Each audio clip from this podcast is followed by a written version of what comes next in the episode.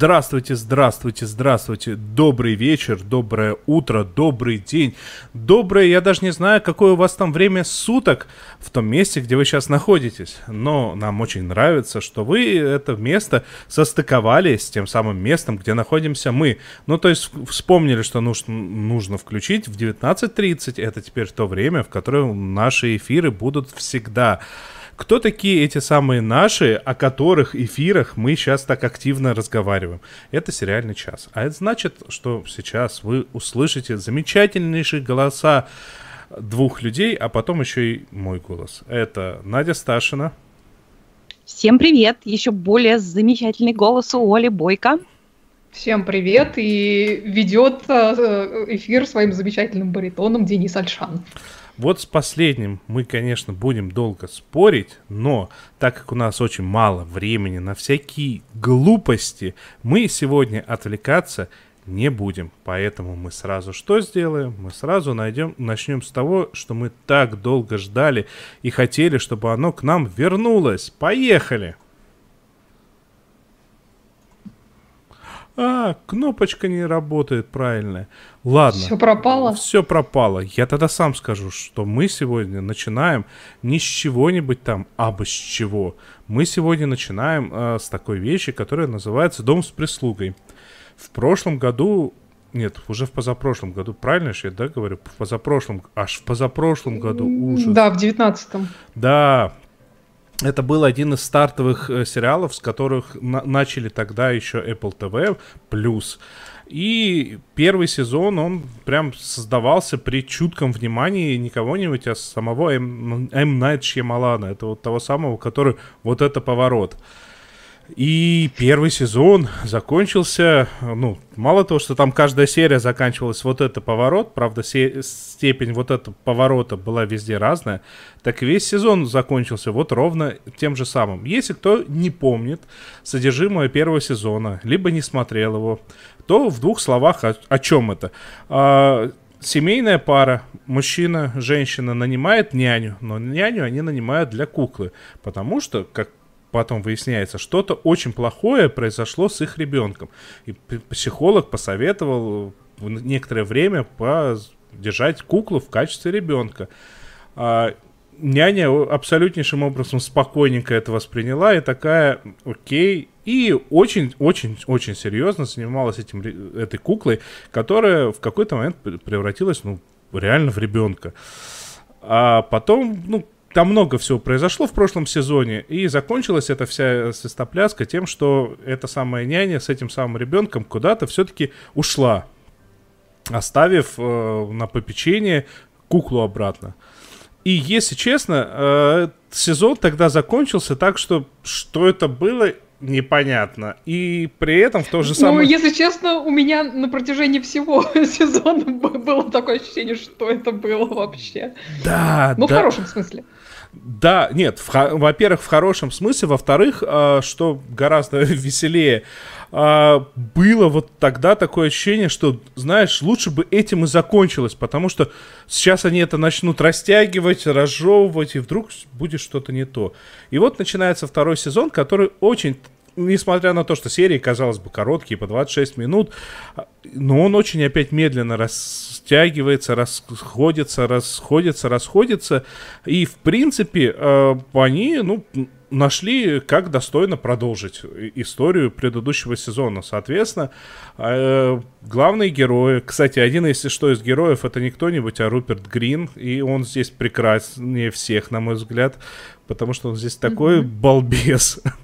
А, ну, ну, где он не балбес, ну, скажи ну, мне. Ну, ну слушай, он хорош, здесь по-другому хорош. балбес. Но он здесь прекрасный балбес. То есть это не такое нелепое лицо, как у него было в Гарри Поттере. А, Вот, и, соответственно, главные герои в момент, когда у них, получается, уже настоящего ребенка украли, такие, надо подать, в, ну, типа, в полицию. Я такая, а что мы скажем в полицию? Откуда у нас взялся ребенок? Ну, что, что вот мы реально скажем? И в результате они начинают всякие там мероприятия по поиску этого ребенка. Пока вообще непонятно. Вышло четыре серии, я посмотрел только три, честно, каюсь, не успел четвертую посмотреть. Но что происходит, вообще непонятно. И вот, несмотря на то, что М. Найт Шьямалана вообще не осталось здесь, ну вот прям его выбросили и забыли. А, Но дух его жив? Дух его жив, да. Как его, и, ну, ну, солидняк, солидняк. Другой... Э, как хотелось бы. То есть надо смотреть. Да, на мой взгляд. Я правильно понимаю? Я, я просто не, не успела пока за него приняться, за второй сезон, и вот хотел как раз у тебя спросить. Имеет смысл? Пока да, пока да. Ну, ощущения те же. Другой э, солидняк, за который э, я считаю, что... Ой, ну, это уже другой солидняк. Ну, как бы я в свое время прям очень восторженно по поводу каждой серии первого сезона «Американских богов» говорил и рассказывал, и это, это был реальный экстаз. Они переносили тогда книгу божественным образом, до, до, докидывая туда вещи, которые там, соответственно, за те пятнадцать-двадцать лет изменились в жизни мира. Второй сезон, когда полностью... Это, еще раз, называется «Американские боги». Это по Нилу Гейману. Это про то, что люди переехали в Америку из Старого Света и привезли с собой своих старых богов. А в новом обществе, в новом мире уже успели образоваться новые боги. Соответственно, там медиа, соответственно, там интернет. Э, все вот это вот. Те вещи, которые... потребляют наше внимание, это, по сути, новые боги, вот в мифологии американских богов. А, ну и первый сезон был божественный. Второй сезон я досматривал с болью и с трудом. Тогда поменялся лишь шоураннеры. Со сменой шоураннеров э, некоторые актеры, а точнее... Джиллиан Андерсон, которая была прям божественно крута в первом сезоне, которая играла прям всех, но она реально играла всех, то есть она в образе медиа и там и в качестве Люси из, из старого сериала, из очень старого Люсиль Болл. Да, как появлялась в качестве Дэвида Боуи, вот времен, когда он особо так эффектно, экстравагантно выглядит. И ты даже иногда задумался, это точно Джиллиан Андерсон. Но это все первый сезон. Второй сезон я похвалил один раз, помнится, когда это год назад было, да, или чуть больше, за тот момент, что они показали, смогли красиво показать момент, что это, ну вот, есть наш мир, и он как бы театральная декорация. И за эту декорацию можно провалиться вовнутрь. И вот это было последнее достижение второго сезона. Они явно, ну, новые шоураннеры по- подумали, что нужно максимально растягивать хронометраж, и начали сюда добавлять всякие моменты из других произведений Нила Геймана, тоже связанные вот с этой вот мифологией, с мифологией американских богов. Это скандинавские боги начали доб- добавляться. А, чуть, ну, ну, начали что-то туда накидывать, и... Что меня безумно тогда выбило, и я об этом не рассказывал, то, что в результате на место Джиллиан Андерсон пришла новая медиа, и это настолько пресная, неинтересная, незапоминающаяся девочка была, там просто... А, просто... а кто? Я не, не, я не помню актрису, там какая-то восточного вида, типа японская, корейская актриса по происхождению, и она вот, вот в этой юбочке, и в результате вот они создали, они как бы вот э, этого парня, который отвечал за коммуникации, э, они его сделали, ну в книге это был такой типичный сисадмин, э, неопрятный, бородатый какой-то, я не помню точно его описание, я помню вот это ощущение, то, что, ну, как, как бы про меня, ну, то есть, кто отвечал за связь, чей интернет был пятнадцать-двадцать лет тому назад, вот таких вот э, неопрятных, э, неприятно выглядящих, бородатых, вонючих парней. Тут он стал весь такой модный-модный, и в результате вот даже сценаристы, когда они показали эту новую медиа, они такие были вынуждены сказать, а зачем нам два абсолютно одинаковых бога? Ну, они вот друг с другом общались. И это было так скучно и печально. Я с большой, большим, большим трудом досмотрел второй сезон. Третий я включил, если честно, только потому, что подошли к моему любимому месту в книге. Когда тень оказывается в местечке под названием Лейксайд. Ну, я не знаю, то ли из-за того, что вот мне второй сезон подпортил впечатление, то ли что-то еще. Вот вроде бы, вот очень близко к книге-то даже, ну как близко, достаточно близко к книге, вот этот самый Лейксайд показывается. Единственное, что Хейзелман... Кобальт из оригинальной книги э, стал, стал женщиной, но тоже так, э, такое решение, как будто оно вот просто рандомогенератором выбрали, то есть я не, не вижу, это абсолютно тот же самый персонаж, зачем эти изменения такие непонятные, а во всем остальном он ну, очень-очень близко к тексту, но при этом так вот, не знаю, печально, скучно, вот. Я очень люблю эту книгу, я ее перечитывал неоднократно, вот именно «Американских богов». То есть все продолжения я не, не так сильно, если честно, а, люблю, но...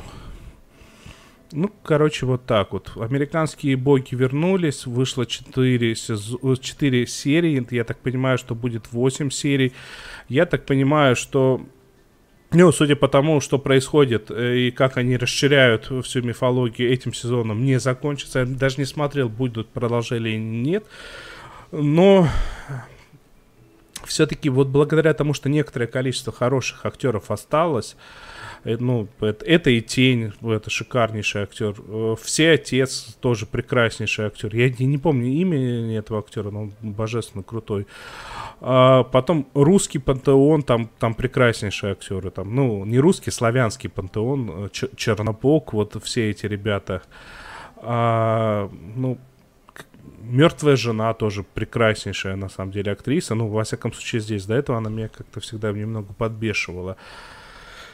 Будем смотреть, будем досматривать, будем, судя по всему, мучиться, но на фоне того, во что превратился другое произведение по очень любимому мною книге, ну, там, правда, по комиксам, я про Притчера, «Американские боги» прям молодцы, прям молодцы, прям даже смотреть хочется. Ну, видишь, все познается в сравнении. Да вообще... Ладно, я, да... честно говоря, даже второй сезон смотреть не стала, как-то на первом закончила просмотр, так что буду через тебя э, проживать просмотр этого сериала, скорее, скорее всего. Ну и тоже правильно. Давайте поедем дальше. Так, ну, что-то с отбивочками. Кнопочка, поэтому... кнопочка так и не работает у да, нас сегодня, да? Ты пока рассказывай, а я проверю, в чем дело. Да, у меня тоже случилась долгожданная радость, потому что со вторым сезоном вернулся сериал Snowpiercer, «Сквозь снег» он называется в русской версии. Вышло уже две новых серии, и еще до премьеры было объявлено о том, что сериал продлен официально на третий сезон. Это, на мой взгляд, приятная новость. Вот, напомню, что снят этот сериал по мотивам французского графического романа и э, вдохновленного этим романом одноименного э, фильма корейского режиссера Пон Джун Хо с э, Крисом Эвансом и Тильдой Свинтон, по-моему, две тысячи тринадцатого года это можно, вот этот фильм. Можно я тебя прям да. сразу поправлю? Там, не, там вообще не по мотивам. Там просто взяли, ну, ровно одну, просто э, взяли одну вещь. Поезд. Точка. Ну, навеяно, тем не менее. Они его как бы числят как, как первоисточник, поэтому мы его укажем как первоисточник. Вот. А, кстати, Пон Джун Хо числится в исполнительных продюсерах сериала, хотя я так понимаю, что его участие ограничивается тем, что, ну, разве что а, на съемках он побывал. Вот. А, видите, Денис нам уже сказал, что очень мало общего с графическим романом. Я, честно говоря, с ним не знакома, но я знаю, что у тебя есть книжка, ты как-то публиковал фотографию, очень, очень красивый, а, красивое издание русское. А, это, эта книжка очень крутая, прям, прям очень-очень крутая, и я, я все надеюсь вернуться к своему YouTube-каналу, и там сверхподробно собираюсь рассказать про эту книгу, сравнить все прочие варианты, и что с ними конкретно не так, ну да. Я, я вот с удовольствием, кстати, посмотрела бы этот твой разбор. Вот, да, собственно, возвращаясь к фильму, фильм был такой довольно-таки мрачный и такой постапокалиптичный. Вот, сериал на этом фоне несколько менее депрессивно все-таки выглядит, но при этом как бы в, во всех этих итерациях действия там происходят именно что в постапокалиптическом мире, в котором в результате техногенной катастрофы наступил очередной ледниковый период. То есть Земля замерзла до минус ста двадцати градусов по Цельсию, большая часть населения погибла, а вот такая небольшая выжившая горстка людей находится на борту специального поезда, построенного, значит, эксцентричным таким богачом, мистером Уилфордом, перед тем, как окончательно пришел... Как, как это, пушной зверь-писец, короче говоря. Вот. И, значит, этот поезд, состоящий приблизительно из а, тысячи вагонов, безостановочно колесит по трансконтинентальной железной дороге. Попрошу, тут без да. грязи, не приблизительно тысячи вагонов, а ровно тысяча одного. Ну, дело в том, что по ходу, по ходу действия там варьируется количество, поэтому я говорю приблизительно. А, вот. А, то есть на момент начала действия сериала делает а, он, то бишь колесит, уже порядка семи лет. Значит, и на борту образовалось такое самое настоящее классовое общество. В голове состава в роскоши такого первого класса путешествуют всякие богатенькие буратинки, которые, значит, вложили деньги в построение этого поезда. За ними во втором классе путешествуют люди победнее, которые там так или иначе работают в этом поезде. И в третьем классе живут уже те, кто не мог купить билет, но официально попал туда в качестве рабочей силы. То есть они своим трудом оплачивают, значит, свой, свой проезд. Вот. И там же в третьем классе расположены всякие такие развлекательные и злачные заведения. Вот. И, наконец, в хвосте в совершенно жутких условиях едут зайцы и безбилетники, которые просто-таки запрыгнули в буквальном смысле в уходящий поезд, значит, в надежде как-то выжить. Вот, значит, помимо пассажиров в поезде есть практически все необходимое для жизни, там всякие сады, огороды, вагоны с животными и птицей, научные лаборатории, медицинские отсеки, даже школа есть для детей, вот, ну и так далее. И все это, значит, это до поры до времени работает, как, значит, такая слаженная машина под чутким присмотром главы службы хоспиталити Мелани Кевилл. Но, как это часто бывает в такого рода классовых обществах, значит, недовольство самых бесправных, самых там бедных и униженных, оскорбленных, в какой-то момент оно доходит до точки кипения. И вот под предводительством хвостовиков в первом сезоне происходит, ну, довольно-таки кровавая, значит, революция в этом поезде, и власть переходит а, к ним во главе с а, Андре Лейтоном, который там какое-то время был детективом а, в поезде, который, там была очень странная линия, когда они расследовали убийство, который там происходит. Вот. Так вот, этот самый Андре Лейтон начинает э, только-только устанавливать, устанавливать новые порядки, как происходит некое событие. Я не хочу сильно спойлерить, если вдруг кто-то захочет фильм посмотреть. А, значит, происходит некое событие, которое этим его новым планам препятствует. И одновременно, значит,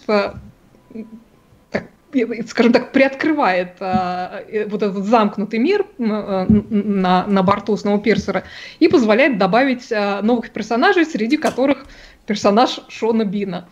Вот я уже, честно говоря, смеюсь, потому что мне кажется, что главная интрига второго сезона этого сериала — переживет ли его Шо, Шон Бин. Потому что... Я да, так... Он всем... надолго не подписывается ни в какие не, сериалы. Не, не, не, Такое смотрите, ощущение, что... Смотрите, некоторое время тому назад Шон Бин, насколько я понял, зарекся сниматься в фильмах, где его убивают. А, да, то есть есть шанс, что он переживет, ну, ну посмотрим. Не, он может передумать. Вы подождите, это Шон Бин. Да, ну, в общем, смешно, смешно, конечно. Мне кажется, просто интернет полон уже шутками на эту тему. Сейчас да. он, наверное, сам всех поубивает. Всех убью, один останусь. Ну, посмотрим. Он, он кстати, может. И, вот. и сядет а... на железный трон? Почему бы нет? Ну, закрыть гештальт. Есть такой вариант, кстати. Вот, ну, как я уже сказала, значит, вышло две серии в новом сезоне. В целом, на мой взгляд, сезон начали хорошо. Добавили интригу ко всему прочему, связанную вот с этим непосредственно ледниковым периодом, который из-за которого они все сидят в этом поезде. Ну, на мой взгляд, конечно, главное украшение этого сериала, это, конечно же, Дженнифер Коннелли в, в роли Мелани Кевилл. Вот уж прямо такой отличный, многослойный, очень неоднозначный персонаж. И развитие у нее просто очень интересное, на мой взгляд. Ну, и играет она совершенно замечательно. Так что прямо уже за одной ней хочется наблюдать в этом сериале. Короче, пока я возлагаю определенные надежды на этот второй сезон. В общем, надеюсь, что они оправдаются, и мы к концу сезона еще раз обсудим этот сериал. Называется «Snowpiercer», еще раз, «Сквозь снег». Ну что, давайте проверим кнопочку. Досмотрели. Ух. Сработало. Ура, кнопочки! Ура! Я досмотрела сериал, который я смотрела очень долго, потому что я его растягивала как деликатес. Это... Речь идет о сериале «Дарреллы». Тут нам, кстати, наша слушательница Эль пишет, а я вот смотрела «Позовите повитух», «Позовите акушерку» он еще называется. Мне понравилось, а я вот понимаю. Я тоже смотрела «Позовите акушерку», и мне тоже очень нравилось. И я, кстати, всем рекомендую смотреть его именно сейчас, потому что он очень успокаивает. Ну, он, он успокаивает, но он довольно-таки грустный местами, все-таки, согласись. Ну да, это так, ну, местами грустный, а местами веселый, особенно там, где Миранда Харт появляется. Это да. Сейчас хочется смотреть сериалы, в которых люди живут какой-то нормальной, более-менее жизнью. Так вот, сериал «Дарреллы», вот он тоже такой психотерапевтический, по крайней мере, первые три сезона. Единственное, что хочу сказать, там очень много красоты, там очень много моря, там очень много природы. Что касается животных, это вообще... То есть они там собрали, конечно... таких животных, которых, конечно же, на Корфу у маленького Джералда Даррелла быть не могло. Там и ленивец у них был, и парочка лемуров. И, конечно, этого всего не было, когда они жили на Корфу, но неважно. И вообще э, хочу сказать, что те, кто ждут экранизации книги а, о жизни на Корфу, да, вот они могут быть разочарованы, потому что там очень-очень много от себя. И вообще этот сериал, он построен совершенно по-другому. То есть это в центре там не сам маленький Джералд Даррелл, а повествование строится вокруг миссис Даррелл.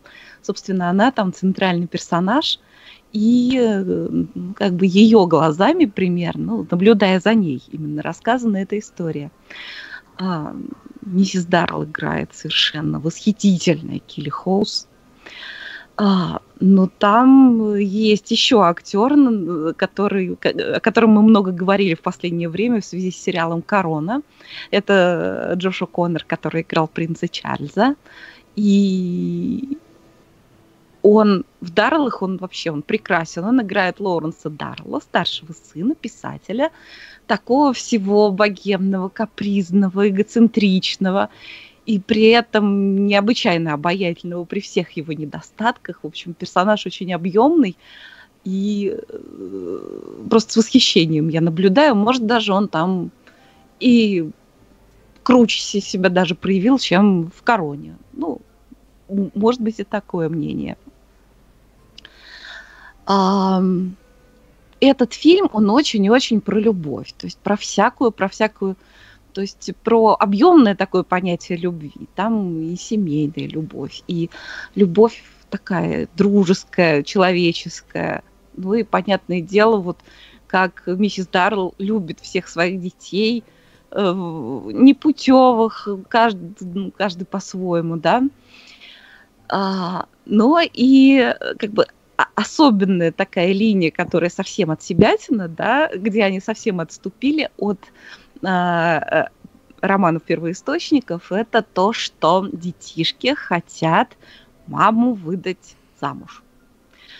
И первая история, э, значит, э, именно этой линии, она ужасно забавная. Они, ну, нужно же кого-то подобрать по возрасту маме. Решили двое старших сыновей, познакомили маму с пожилым э, алкоголиком, таким вершинником, такой капитан. Вот только я хотел сказать с пьющим пенсионером, как ты начала это, слово в слово за мной повторять. Точно, но он такой хорохорящийся пьющий пенсионер. По-моему, он даже не пенсионер, какие-то, какими-то там вполне себе сомнительными делишками он, по-моему, там промышлял. Вот, но это... То есть не в домино играл? Ой, нет, нет, там размах покруче. Там ужасно смешная была ситуация, когда она решила, ну и что? И пойду, он явился к ней трезвый, пригласил на свидание, и пойду на свидание. Ну а что? Потому что она там какого-то другого своего поклонника обиделась. И из этого прям, ну, совсем ничего хорошего не вышло. И как она вылезает потом в этом вечернем платье, вся мокрая, из моря, что-то там с лодки свалилась. И за ней как раз наблюдает вот этот ее поклонник, собственно, в пику которому она поехала на свидание вот с этим самым буйным алкоголиком. Вот. Там очень много смешного, очень много милого, что-то есть прям на грани, немножко с сумасшедшенкой. Там такая интересная очень линия, например, про цирк есть в каком-то втором или третьем сезоне. Ну, там не одна, там, там есть серьезные любовные линии, связанные с миссис Даррелл. Но не всегда, так скажем, все получается у людей. Дети там, естественно, все влюбляются. Что-то но, но не в пьющих пенсионеров. Нет, но еще там... не хватало. Ну, не все взаимно, ну, так я, скажем. Ну, я просто почему уточняю. Может быть, они, исходя из своих предпочтений, маме подбирали.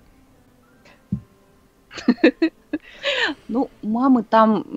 На самом деле, мама влюблялась в хороших людей. Но просто есть некоторые обстоятельства, которые не позволяют, допустим, людям быть вместе. Это очень грустно. Но это такая светлая печаль во многом. А, а, я сказала уже про красоту природы. Кстати, а, я узнала недавно, что на... на острове Корфу, это деревня, она называется Данилия, она туда возят экскурсии, она таким является музеем и парком. Вот туда возят э, смотреть на этот дом, где снимался сериал Дарреллы. Там очень-очень живописная бухта. Ох, да, да, все по-честному. Очень я хотела бы там побывать когда-нибудь. Вот. Единственное, я, что хочу сказать... Можно сейчас уточню? Ты да. столько раз это слово произнесла Корфу, а это не придуманное слово? Да все придумано. У нас же в чате сказали, что все после две тысячи двадцатого года знают, что никаких других стран не существует. Так что... Ну, вообще-то... Вообще-то Корфу называется Киркира. По-моему, они, кстати, и в сериале так говорят. Ну, просто ну в смысле нас... Киргизия. Там я был. Вот, там очень колоритные греки, и настоящие греческие актеры играют. А, ну, кстати говоря, кстати, там в самом первом же сезоне появляется парочка выдр. Все, заканчивается наши позитивной ноте. О, моя выдра беременная!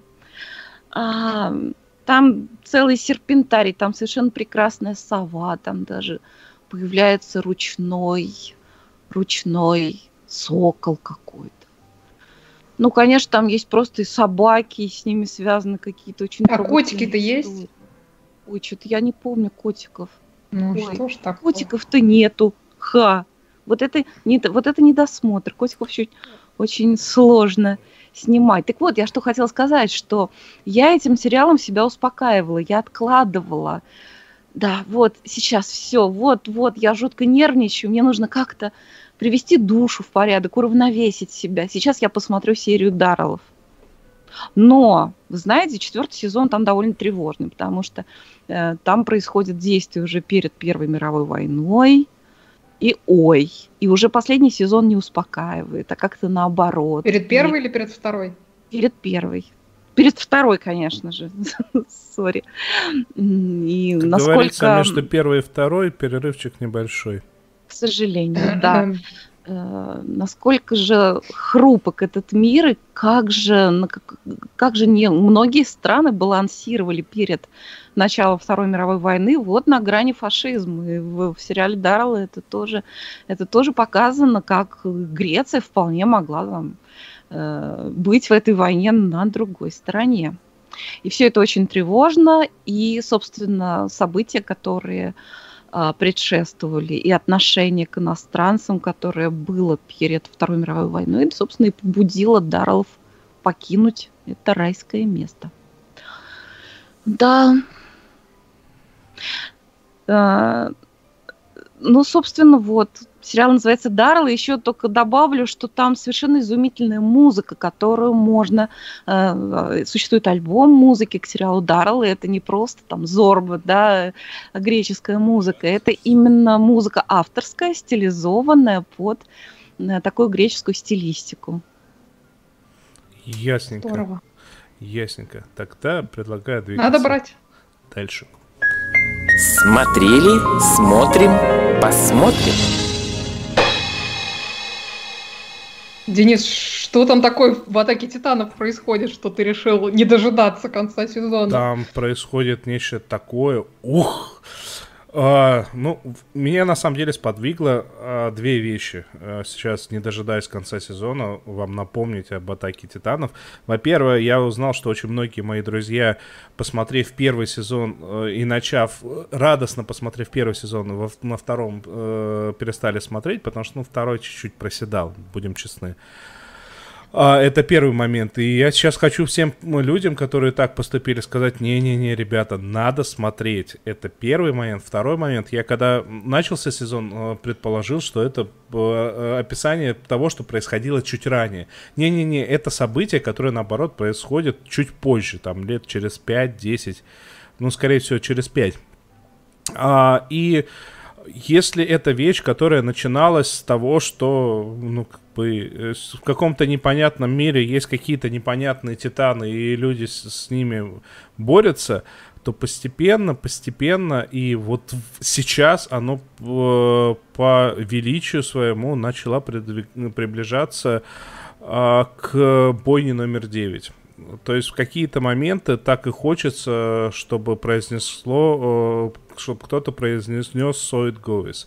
Потому что вот эта история про, простите меня, каких-то нелепых титанов, она реально стала песней про ужас войны, про то, что в любом военном конфликте практически гарантированно две стороны У, у, у участника, это минимум две стороны участника, и оба они творят что-то такое, за что либо потом, либо сразу стыдно, как это все людей перемалывает. И когда ты смотришь вот на это через э, такую очень странную призму, ты на самом деле безумно удивляешься, как, как можно было... Э, Так, даже не так, как можно в такую историю засунуть такую глубину? Потому что вот эти солдаты, которые на самом деле находятся по разную сторону баррикад, они, сидя друг напротив друга, прекрасно понимают, что вот они оба одинаковые. А, ну и плюс, да, нужно добавить, мы сегодня вот...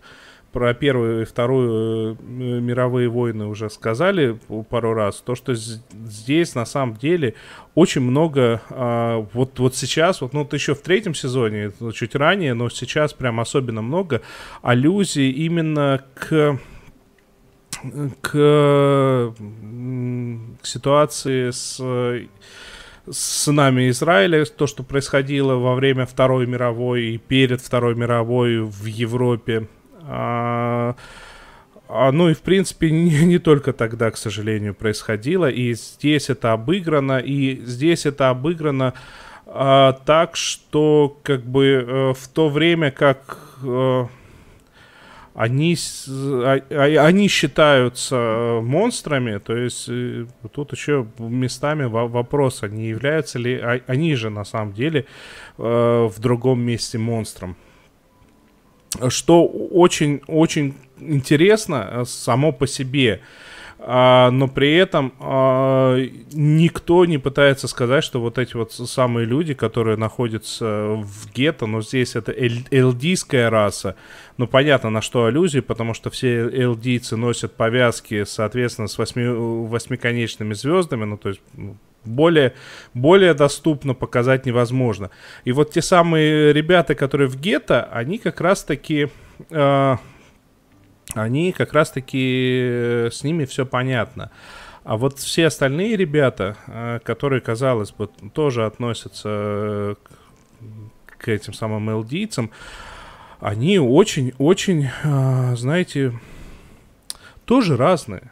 Они тоже разные, и они ведомы э, своим, своим представлением о том, как нужно вылечить этот мир, э, делают подчас миру и окружающим хуже и, и больнее. Э, и, ну, короче, это последнее, вот все эти мысли, это последнее, что можно было ожидать от э, аниме «Проходящих титанов». Еще раз. Это просто э, должно было быть аниме проходящих титанов, с которыми борются с помощью непонятных штук. И оно превращается вот в такую историю. Про колесо мести, про вот это вот все. И я вам скажу, каждую неделю я постепенно, как а надо сказать, что в России э, выходят серии неравномерно, то есть иногда день на перевод, иногда дня, два дня на перевод. И вот эта вот э, необходимость не знать точно, в какой момент ты посмотришь следующую серию, это меня прям напрягает. Вот я давно такого ощущения... Подсел?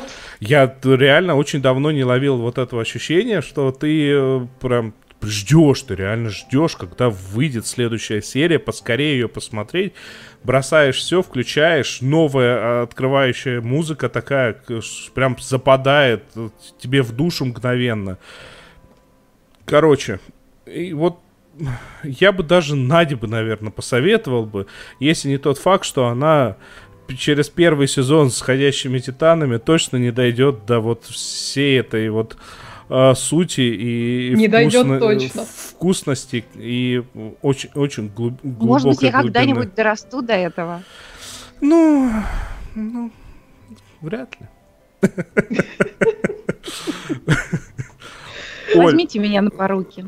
Оль, ну ты это, ты давай... догоняй. Я пока. Вот стоящих, но я, я обязательно догоню, просто как бы надо мне выделить на это время. Ну, четвертого сезона здесь пока нету, на Netflix здесь пока только вот третий, так что я его потихоньку наверстываю. Да, да, да, и в России, я так понимаю, что тоже он официально есть только на Netflix, и то под большим вопросом, есть ли он там на Netflix, потому что что-то я как-то не подружился с нашим Netflix. Ну, видишь, мне просто надо прям специально под него выделять время, потому что я же люблю смотреть с субтитрами в оригинале, вот, а смотреть японское аниме с испанскими субтитрами — это специфическое удовольствие, скажу я вам. Вот, поэтому как-то я прореживаю немножко, но я обязательно его досмотрю, конечно. Ну, да, да. Я, я просто смо- смотрю с озвучкой, вот, вот, честное слово, каюсь. Потому что э, меня на самом деле японская речь всегда немного...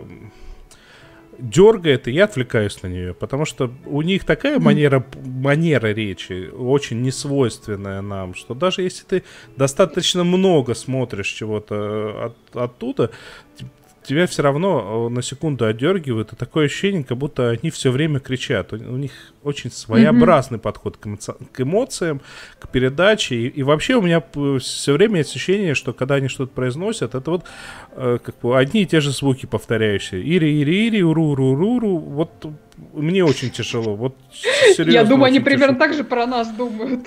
Абсолютно уверен. На тысячу процентов уверен, что они такие, эти белые обезьяны вообще ничего не понимают в языке и вообще больные. А это их вилка. Кто вообще, боль... какой-то больной это придумал?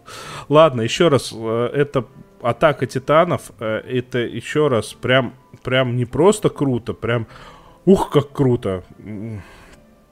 Всем советую, кто бросал, возвращайтесь, ребята, там такое происходит. Ух. Сериальный жираф. Годами, годами я нахваливала сериал, э, про который сейчас пойдет речь, и Надя Сташина никак не хотела его смотреть. А почему Но я его не хотела что смотреть? Что же случилось? Я не знаю, не верила ты мне, наверное. Я не знаю, почему. Наверное, я думала, ну, опять британский детектив. Опять кого-то убивают, только хотел сказать я. Да, я не люблю, ну, когда убивают. Убивают, но... действительно. Да, тут наша слушательница Любова спрашивает, а про что «Смерть в раю»? Звучит как детектив. Да, это детектив, это процедурал, но там море, пальмы, зелененький ящерка Гарри и с, с, с прищудами британские полицейские, их уже сменилось, по-моему, сейчас четвертый. Вот. Но просто для тех, кто скучает по морю, и для тех, кому нравится музыка регги, и вот это все, гавайки, шорты. Ну, ну и расследование, чего уж там. Вот. Ну, я сейчас расскажу про сериал, до которого я наконец-то добралась, и который частично в моих глазах реабилитировал сериалы про убийства.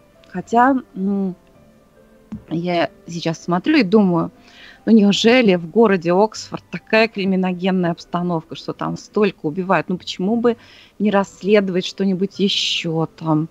Я кражу? Тебе напоминаю, самое большое количество убийств происходит в городе, где живет героиня. Она написала «Убийство». Но ну она да. там ездит очень много, я тебе еще раз напоминаю, Денис. Но и в родном городе там тоже какое-то запредельное количество. Это правда. В деревушке, где отец Браун, тоже все время, все время убивают. Да что будто... вы все про отца Браун? Давай про прекрасного рыжего мальчика поговорим. Ну что ж ты отвлекаешься-то? Да, да, У да. рыжих я нет души, может, особо... поэтому она не готова о нем разговаривать. Простите.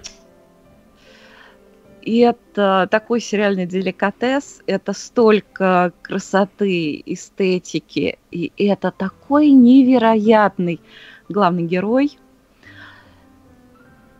Он любит оперу.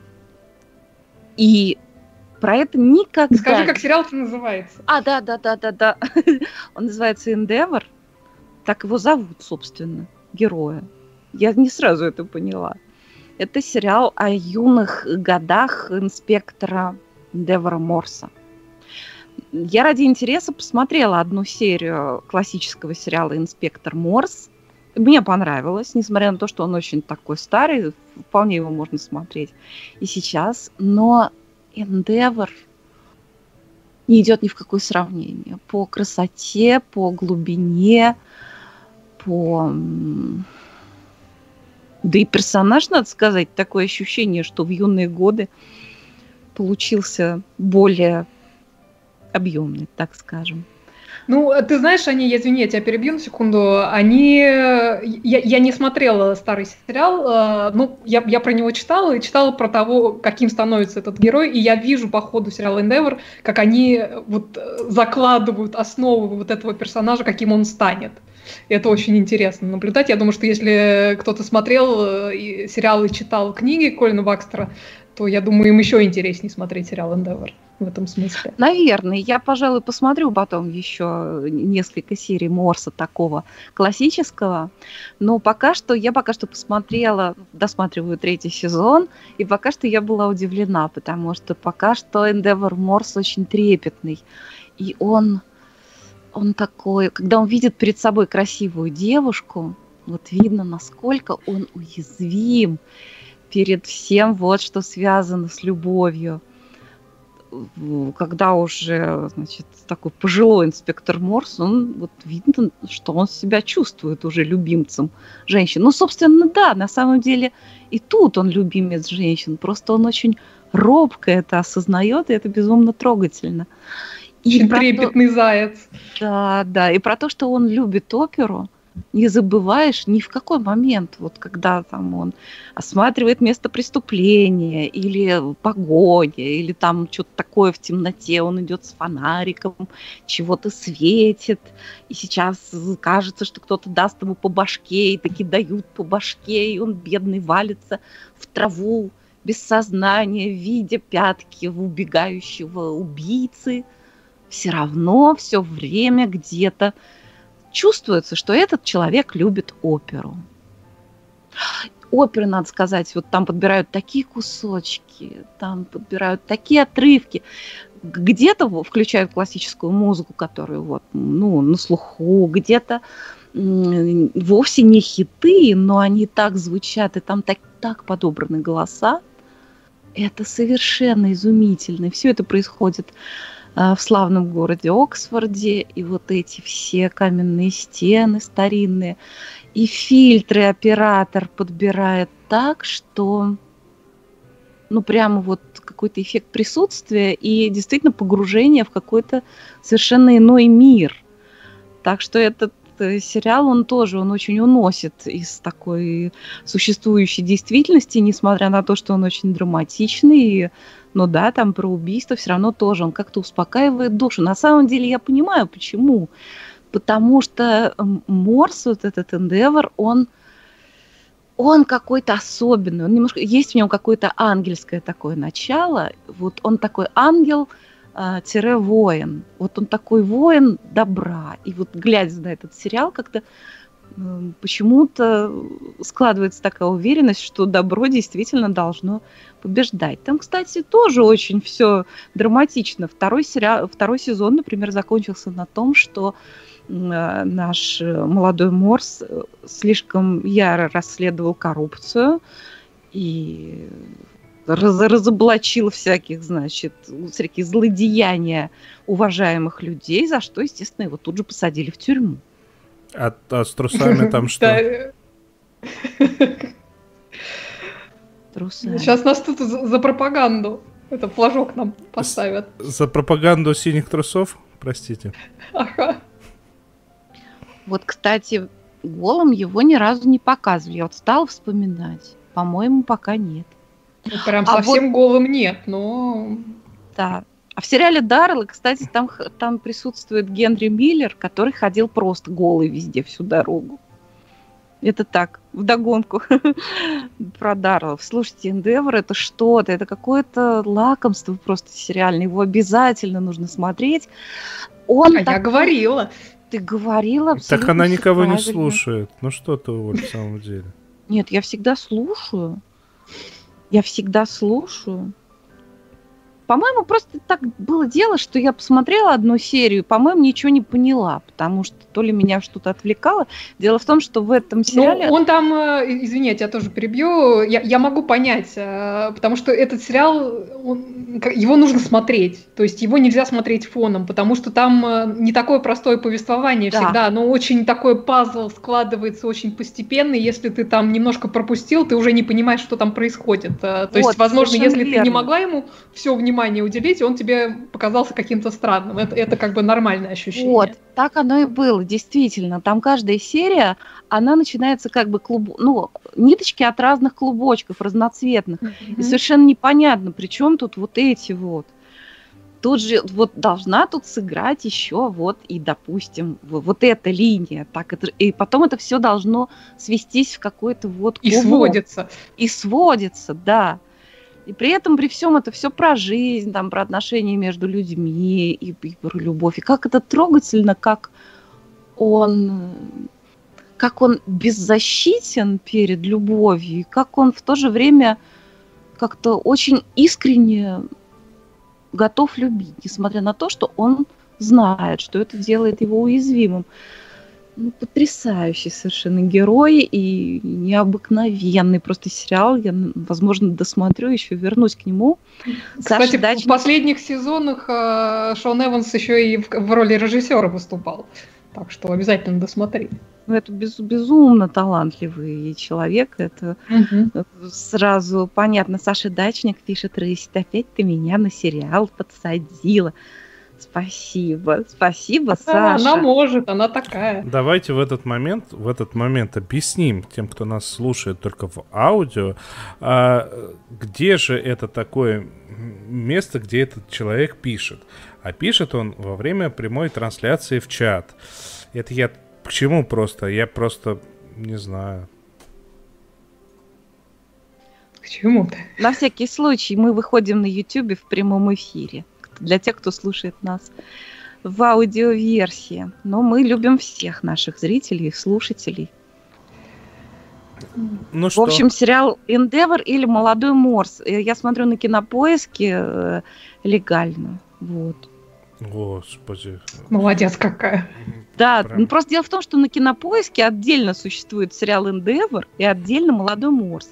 Они, наверное, не поняли сразу, что это одно и то же. Одно и то же. Так вот, чтобы посмотреть, нужно набрать именно «Молодой Морс».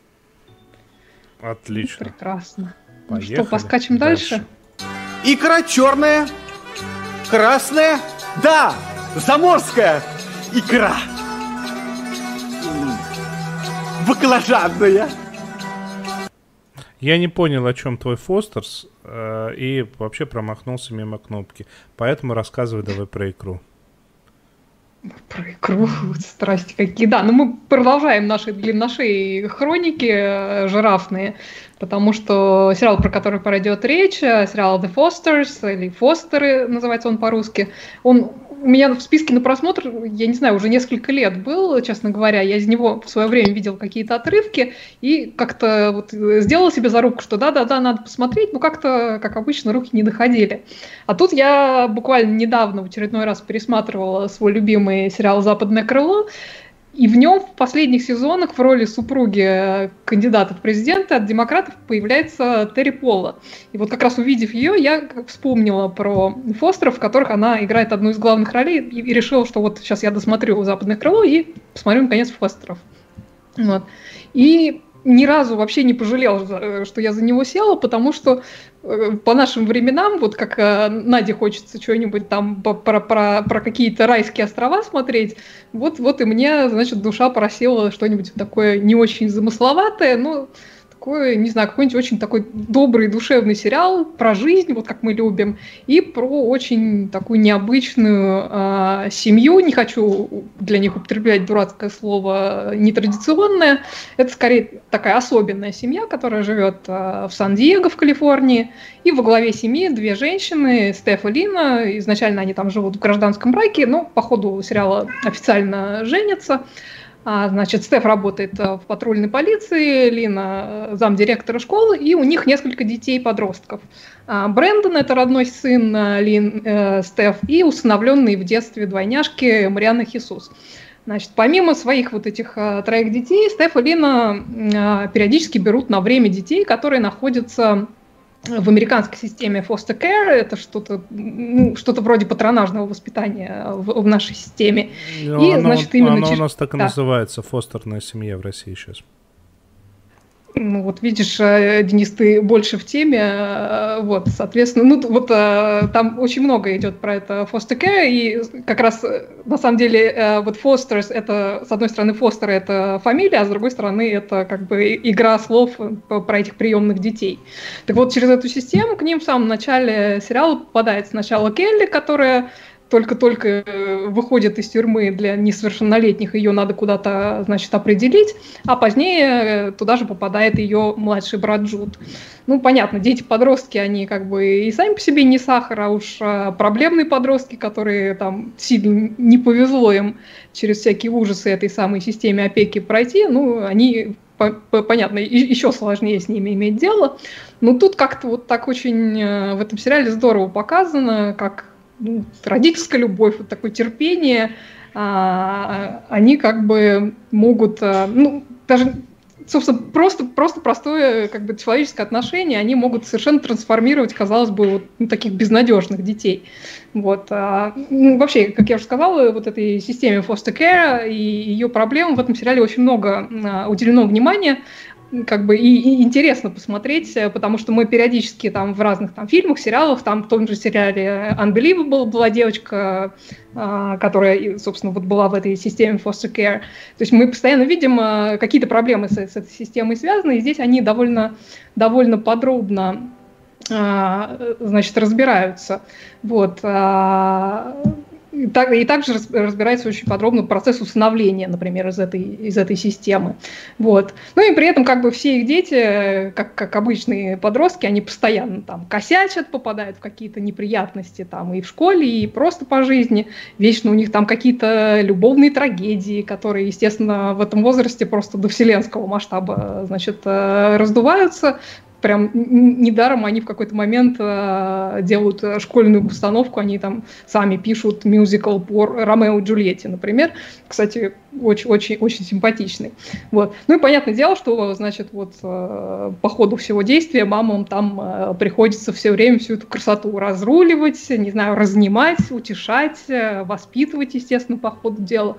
Вот. И, э, ну, при этом как бы нельзя сказать, что это какая-то там ванильно-карамельная семья, потому что То есть показано, насколько много это все отнимает силы и энергии, там, не говоря о том, что там, у этих мам, у самих постоянно какие-то там то рабочие, то личные какие-то проблемы, вот, поэтому, соответственно, на какие-то собственные взаимоотношения не, не хватает, значит, там силы, времени, вот, соответственно, в этой связи там недостаток внимания, все, все эти отношения страдают, но как бы в конечном итоге, естественно, все разруливается, потому что как бы основа вот этой всей семьи – это, конечно, любовь, которая, значит, в любой ситуации им помогает все-таки найти общий язык. Это, это очень, как сказать, это, это очень мило, это очень, очень, очень про жизнь. То есть показано, как, как важна коммуникация. шестнадцать-восемнадцать лет это подростки говорят нам в чате, да, ну, собственно, вот им, этим детям там где-то пятнадцать, от пятнадцати до семнадцати лет по, по ходу дела, то есть они там подрастают, вот, а при этом как бы семья не, не ограничивается только вот, вот этими мамами и их детьми, и их детьми, ну, как бы там в жизни так или иначе их участвуют родители, значит, Стеф и Лина, там биологические родители, значит, этих детей постоянно куда-то там то, то появляются, то пропадают, значит, бывший муж Стеф, который отец старшего сына, вот, и как бы, ну, понятно, иногда все происходящее там немножко скатывается в, в мелодраму, но в общем целом это такой очень милый, очень трогательный сериал про семью, про жизнь, про, про отношения. Вот, то есть он такой очень, очень симпатичный, вам не надо от него ждать, там, что он будет какой-то там очень крутой. Ну вот, например, если вам нравится сериал This Is Us, который «Это мы», то вам вполне могут и, и Фостеры понравиться. Кстати, в числе исполнительных э, продюсеров этого сериала целая Дженнифер Лопес, например. Вот. А в сериале пять длинных сезонов, потом по двадцать-двадцать две серии где-то. Значит, и сам по себе он закончился пару лет назад, но на канале Freeform а, выходит его спин-офф, который называется Good Trouble, «Приятные хлопоты» он переведен, вот, в котором уже, по-моему, два сезона есть. Значит, и скоро третий, буквально через пару недель стартует третий сезон. И это уже сериал, действие которого из э, Сан-Диего переехала в Лос-Анджелес, и он про послеуниверситетскую жизнь э, Келли и Марианны, вот этих сестер э, из Фостеров, и о том, как э, развивается их профессиональная карьера, как их э, развивается личная жизнь.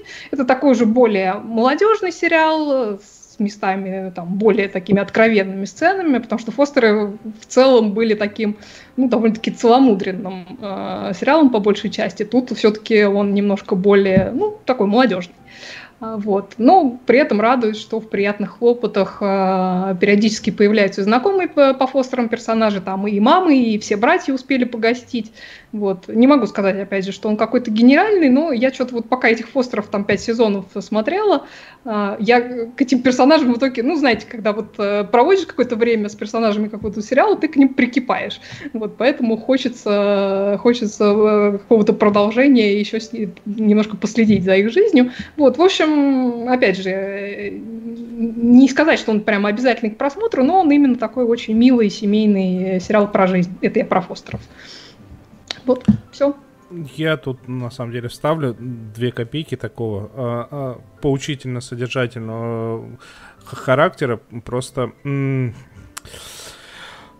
Есть моменты, связанные вот эти, с этими самыми фостерными семьями, то есть вот, вот это название «фостерная семья», оно у нас прижилось, и просто надо понимать, что наша система, она в ужасном состоянии во многом из-за людей, которые, ну, в основной своей массе своих-то не готовы воспитывать, не то что mm-hmm. у- усыновлять. По- поэтому как бы а, надо понимать, что дети в фостерных семьях чаще всего проблемные по той причине, что в подавляющем большинстве случаев, в, практически в ста процентах случаев, а, в иностранных фостерных семьях находятся дети, которые уже взрослыми остались без родителей по некой причине, потому что... Но они, да, не, не, это не обязательно, что родители умерли, они могут быть просто лишены родительских прав или в тюрьме, или что угодно с ними может произойти, там по какой-то ситуации детей изымают из семьи. Да, да, потому, потому что чаще, причем надо еще понимать, что в силу того, что это только, это у нас слово крестная мать, крестный отец, это только слово. А во, во многих э, европейских странах, в Америке, крестный как раз-таки ребенка, э, который, у которого родители умерли, заберут себе. А вот, ну, то есть пон- понятно, что как бы, это проблемные дети, э, не потому что как бы там система плохая. То есть есть, я, я просто ты говоришь, что, что там достаточно. Ну, система, извините, я перебью, система, она, в общем, ущербно изначально, потому что когда ребенка передают из семьи в семью, он себя многожды По... чувствует отвергнутым в любом случае. Ты понимаешь, тут есть момент в том, что когда мы, речь идет о таком достаточно взрослом ребенке, там это, это двойное движение. Я просто к чему? Я это К, к тому, что вот Оля рассказала, то, что здесь достаточно такой приятный сериал, но при этом вот как бы проблемные дети. То есть это, это не... Ну, то есть вот, вот то, как здесь показано, оно, со слов Оли, я не смотрел, оно на самом деле бывает достаточно часто в фостерных семьях, и суть именно в этом. Отчасти. Ну, они там, ты знаешь, они там много говорят о недостатках системы и в том числе о, не, о необходимости ее реформы. Та, так или иначе, ну, что ее надо реформировать. Это, это вот. да, ну, это да. Это, это, это интересно, просто интересно, как это работает у них, скажем так. Это, это да, это тут э, спорить не о чем, просто, просто нужно быть готовым, что это не, не наши ужасы. К сожалению, у нас ужасы, да. Ну, ладно. У них специфические для, для них ужасы. Ну да, давайте перейдем к чему-нибудь гораздо более веселому. Поехали. Одно дело спить штики, и совсем другое боль штики. Рассказывай. Как ты докатилась до жизни такой? Я еще два года О, тому жрачила. назад говорил, если не более.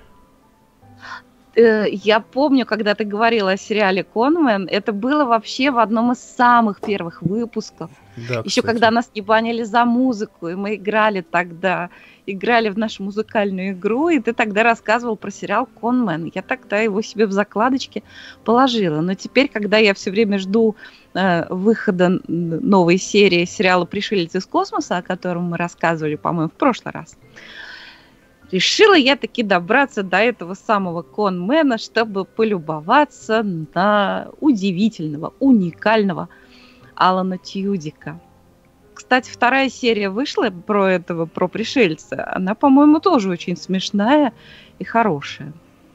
И он там, Алан Тьюдик, когда изображает пришельца, вот прям вот видишь, что у него под этой человеческой маской на самом деле вот такие вот глаза пришелестые. И вообще он там весь какой-то чешуей, и у него, дв... у него пара запасных рук там со спины растет. Вот. Прям это очень чувствуется.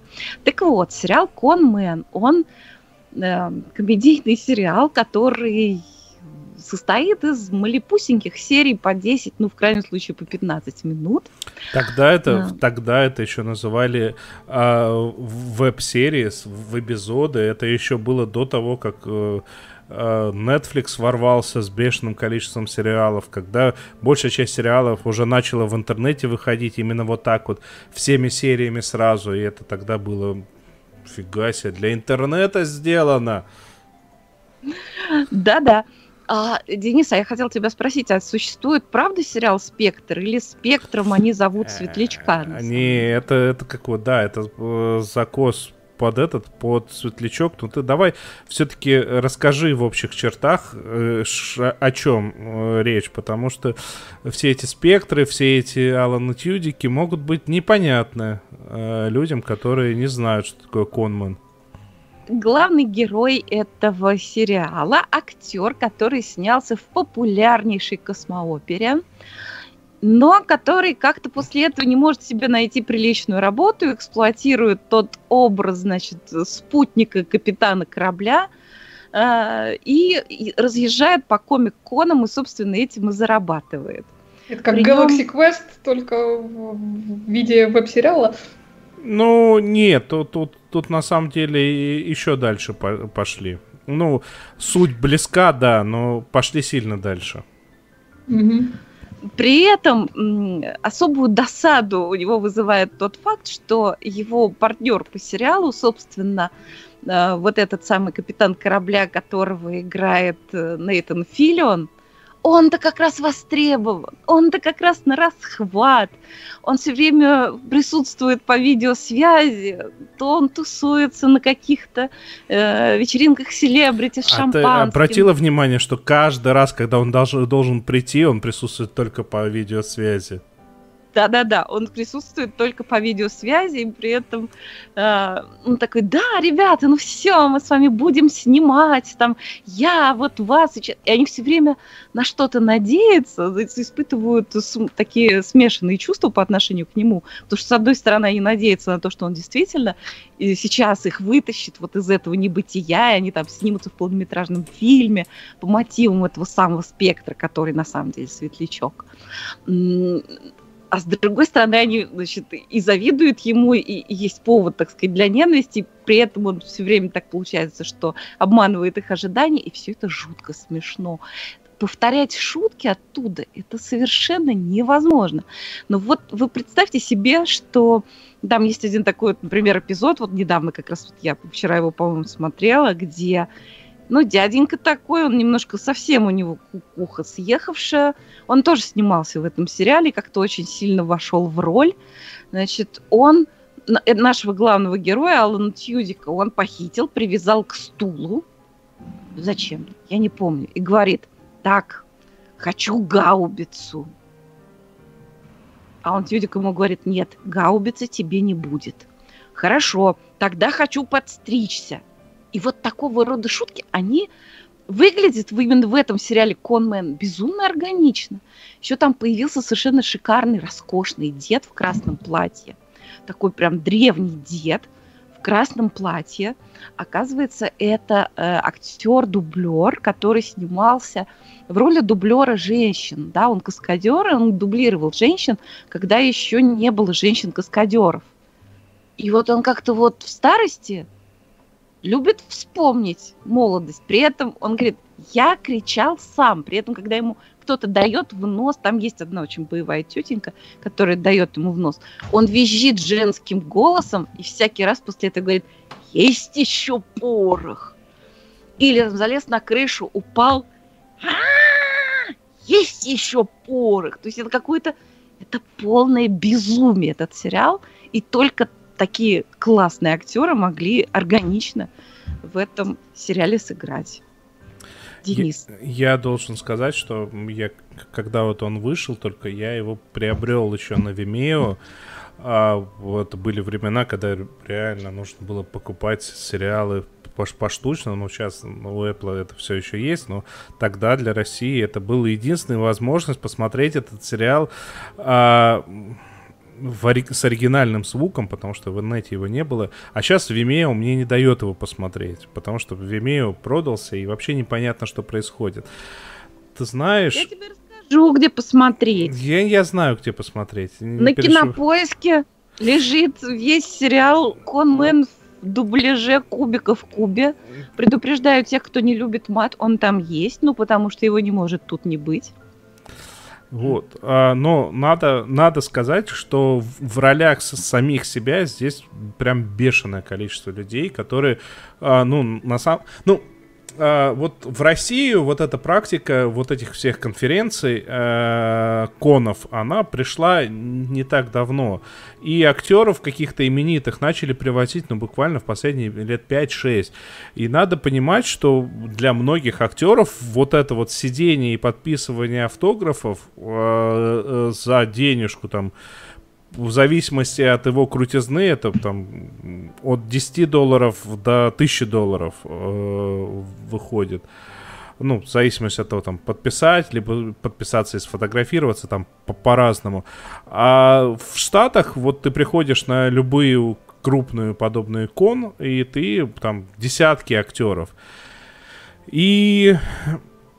Очень смешно, очень смешно, когда здесь появляются люди, которые играют не просто самих себя, а еще тут, э, то, тут Шон Астин, который играл, играл Сэма во «Властелине колец», он играет себя, который играл Сэма во «Властелине колец». Да-да, и его не, не, не узнать совершенно. Ну, надо понимать, что да, он, во-первых, э, все-таки сильно повзрослел, он достаточно молодой играл. Во-вторых, конечно, без той ангельской причесочки он выглядит сильно по-другому.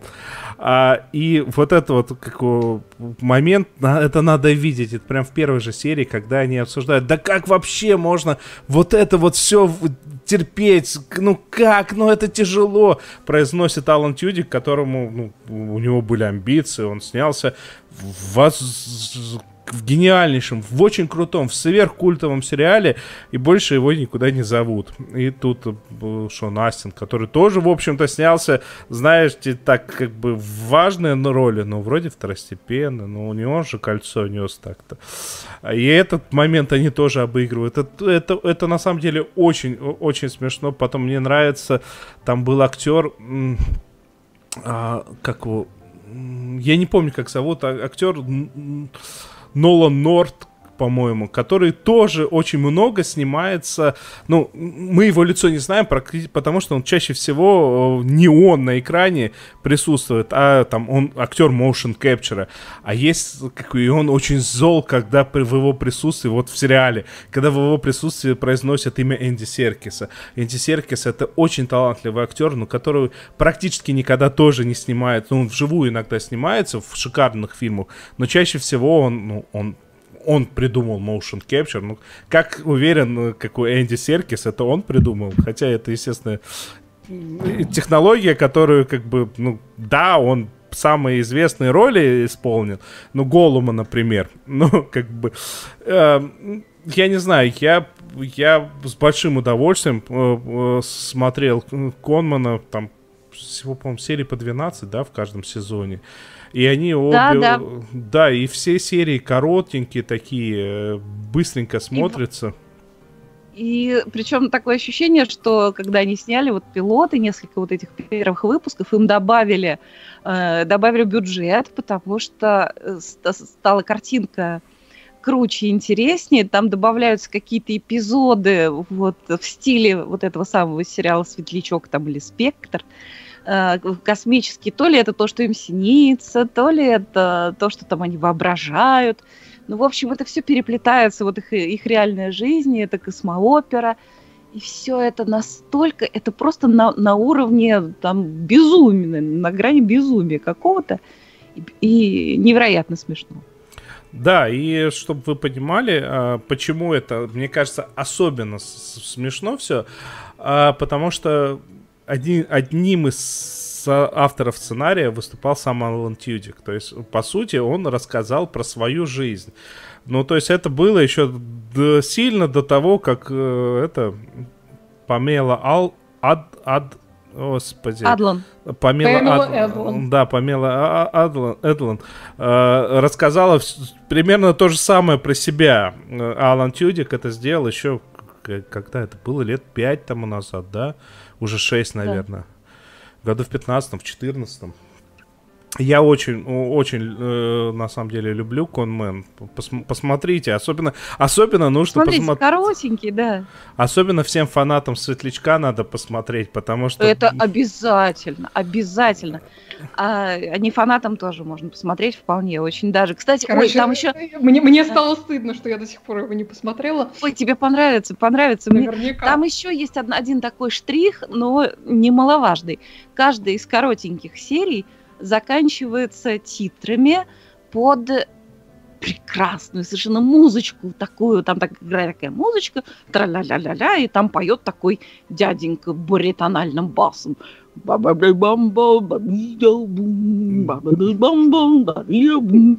лучше бы, конечно, спел Денис, но я тоже хорошо спела. Вот. Ты, ты, ты знаешь, я, я не помнил эту песенку, но вот ты сейчас напела, да, и у меня тут, тут же в, в голове щелкнуло. А, а, а еще ж там прекрасно, прекрасно для всех панков в городе. Там одного из актеров, который якобы снимал в этом спектруме, исполнил не кто-нибудь, а сам Генри Роллинс. Это культовый музыкант, а, и, и актер тоже достаточно известный. Но преимущественно музыкант и радиоведущий. И это я когда увидел, я, конечно, был вах. Да. Хорошая вещь, хорошая вещь. Надо Очень. брать, надо брать. Надо Но... брать. И вот, друзья, вот почему мы стали, вот теперь будем, ну, если ничего такого ужасного не случится, будем выходить по воскресеньям в девятнадцать тридцать, чтобы, чтобы вот а, сериале, который мы отложили на десерт, вот чтобы нам не комкать это все, а, и чтобы оставалось у вас там время... Как-то Ко... сходить, выпить чашечку, принять ванну, выпить чашечку кофе перед э, программой «Точка» Александра Плющева, которая вот начнется через пятнадцать минут, которую мы всех призываем посмотреть на YouTube-канале «Эхо Москвы». Ну что же, что же, в этот момент, в этот момент, на самом деле, а, мы должны а, поблагодарить всех наших патронов на Патреоне. Гигантское вам спасибо. спасибо. Благодаря спасибо. вам существует а, а, наш сайт, который, конечно, не очень много денежки кушает, но вот тут кушает что-то. Да, также нужно сказать гигантское спасибо всем тем, кто время от времени а, не стыдится нажать на кнопочку внизу и там поддержать Наш, подка- наш подкаст и вот это вот все безобразие. Но даже если вы не хотите, либо не можете, либо еще что-то поддержать нас финансово, что, кстати, очень спасибо, еще раз говорю, вы можете всегда поддержать нас хорошей оценкой, там, где вы нас смотрите либо слушаете, пальчиком вверх, оставить комментарии и рассказать обо всем этом безобразии своим друзьям. А с вами были «Сериальный час». Это такой подкаст. Его ведут три человека. Это Оля Бойко. Это Надя Сташина. И ведет трансляцию и делает всякую графику для нашего подкаста Денис Альшанов. Хотя не всю. Некоторые картинки статичные. Иногда и я делаю. Вот. Всем спасибо. Ой, всем пока. Могла себя не похвалить. Всем спасибо. Всем пока.